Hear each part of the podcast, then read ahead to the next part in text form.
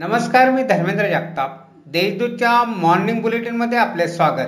आज एकवीस जानेवारी पाहूया धुळे जिल्ह्यातील काही ठळक घडामोडी. शिंदखेडा शहरातील लक्ष्मी नारायण कॉलनी परिसरात दोन पक्षी बुधवारी मृतावस्थेत आढळून आले आहेत.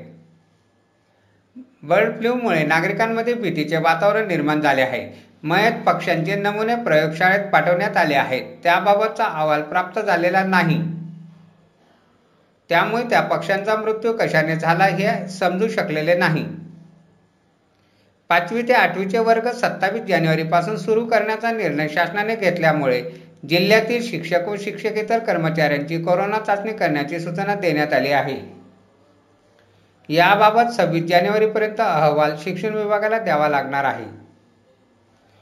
धुळ्यातील वनविभाग कार्यालयाच्या आवारातून चंदनाचे झाड अज्ञात व्यक्तीने कटरच्या साह्याने कापून नेल्याचे उघडकीस आले. या प्रकरणी शहर पोलीस ठाण्यात गुन्हा दाखल करण्यात आला आहे.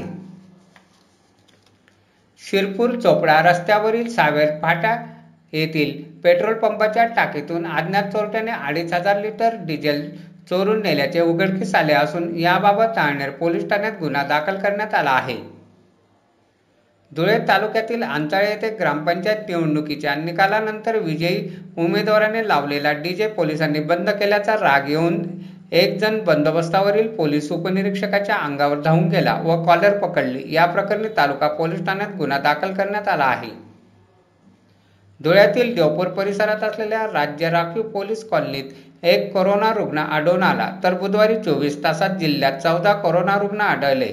बाधितांची संख्या चौदा हजार सातशे पस्तीसवर पोहोचली आहे. अशा आहेत आजच्या टक घडामोडी.